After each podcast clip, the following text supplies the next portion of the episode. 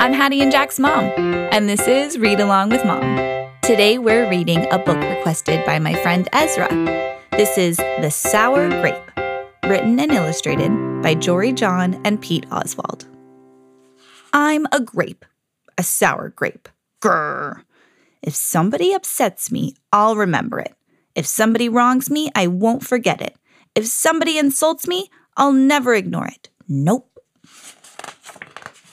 See that banana over there? That banana slipped and bumped into me, so I'm holding a grudge. See that orange? That orange didn't call me back for a week. Grudge. See that lime? That lime borrowed my scarf and never returned it. Grudge. I suppose I've got pretty thin skin for a grape. Nobody steps on this grape. Grrr. Granted, it wasn't always this way. I grew up in a close knit bunch. There were about 3,000 of us in our little community. We were sweet to each other. You look nice today. So do you. No, you do. We all lived on a vine. Sure, it was a bit claustrophobic, especially when we were trying to get ready in the morning.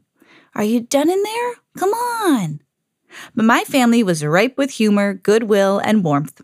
We did our best with what we had. Are you going to finish that? My grandparents visited on the weekends. We'd stroll in the sun and they'd teach us what they knew. They said that it takes a bunch to raise a seed. They said that good grapes roll their own way in life. They told us to be kind, forgiving, considerate, and grateful. Or grapeful, my grandpa said with a wink. Above all, no matter what life throws at you, and there will be a lot, try to stay sweet, my grandma said. Indeed, we said in response. And for a while, I was the sweetest of the sweet. I said please, I said thank you, I brushed aside life's little annoyances. I knew how good I had it. Oops, no problem at all. But then one day, something changed me. It was my birthday. I had rigorously and vigorously planned a big party for weeks. I'd sent out invitations with the date prominently displayed. Get this I had a Ferris wheel, a magician, and hay rides. I had snacks upon snacks upon snacks. The highlight of the party, though, was a fireworks display, which would happen at sundown. I stood out front and waited for folks to arrive. I had a gigantic smile on my face. I waited. Everybody was a little late, it seemed. No big deal, no big whoop. So I waited. A tumbleweed rolled by. A coyote howled in the distance. The sun sank behind the hills, and I waited. Nobody showed up. I mean, nobody. By the time the fireworks show started, with me as the sole spectator, I was scowling. I considered everybody I'd invited, and only one thought came to mind grudge, grudge, grudge, grudge, grudge, grudge, grudge, grudge, grudge. After that, my personality became something else entirely. I went from a sweet grape to a bitter grape to a snappy grape. Who moved my chair? Finally, I became a sour grape. Grrr. I started holding minor grudges that eventually became major grudges.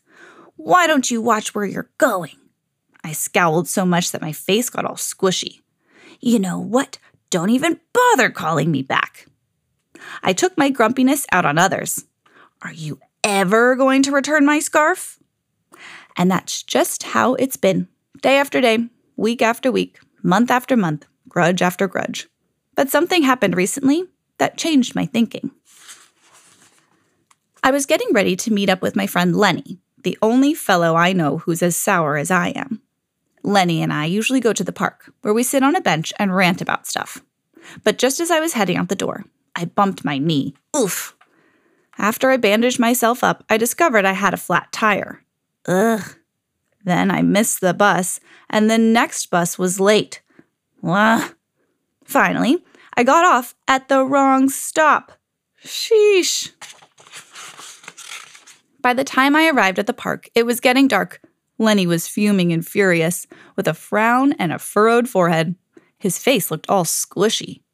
We agreed to meet at exactly four o'clock. You're three hours late. I tried to explain why I was so tardy, but Lenny wouldn't listen. He'd already made up his mind. He'd formed a huge grudge and he wouldn't budge. I couldn't believe it. How unfair, I thought. How ridiculous, I thought. How, um, how similar to the way I would react. Hmm. Lenny was pretty worked up. He was pacing back and forth, emitting occasional grumbles. His tone was tart. So I gave him a little space. Besides, it was nice out.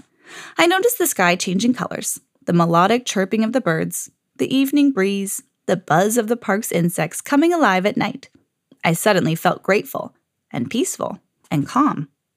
Had I been missing all this simple beauty because I was too busy complaining? Meanwhile, old Lenny stormed off, muttering something about disrespect and lack of consideration. I'm pretty sure I heard him add a grr, too. I walked home. I pulled a dusty box out from under my bed. There were old family photos inside. I spotted myself in one of the pictures. I was so sweet. I knew that little grape from the photo was still a big part of me deep down. It would take some work to get back there again. And that was the exact moment I found the invitation I had sent out for my infamous birthday party, the one where nobody showed up. It said May 31st, but wait, wait a minute here. My birthday was on May 21st. Alas, I'd told everyone to come on the wrong day. Gulp. It was all my fault. I realize nobody's perfect, not even me. After that day, I started noticing other things too, like how remaining sour all the time is so draining. I'd wasted so much energy holding grudges when I could have easily cleared the air if I'd felt hurt. And yes, I still get upset from time to time, but that's okay, because now I talk and I listen and I work things out instead of just walking away. My sourness is fading. I'm letting go of all my grudges, and hey, it's working. Slip ups happen. I'm just glad you're okay. Aw, thanks. That scarf looks sublime on you. Why don't you keep it? Really? You're the best. Orange, you glad we got to catch up? I'm so grateful that we did. Sure, sometimes I still let out a little grrr when I'm frustrated, like this grrr. But then I move on. My face is less squishy, too. Oh, and don't worry, things are okay with Lenny again. Gosh, I'm sorry I'm late. You must be furious. No big deal, my friend. You know what? If you look at things in the right sort of way, and if you remember to be kind, considerate, forgiving, and grateful, life really can be pretty sweet. Yes, indeed. The end. If you love this story and want to add it to your collection at home, find the link in the show notes to help support the podcast. And as always, if you have a book you'd like me to read, send us an email at readalongwithmompodcast at gmail.com.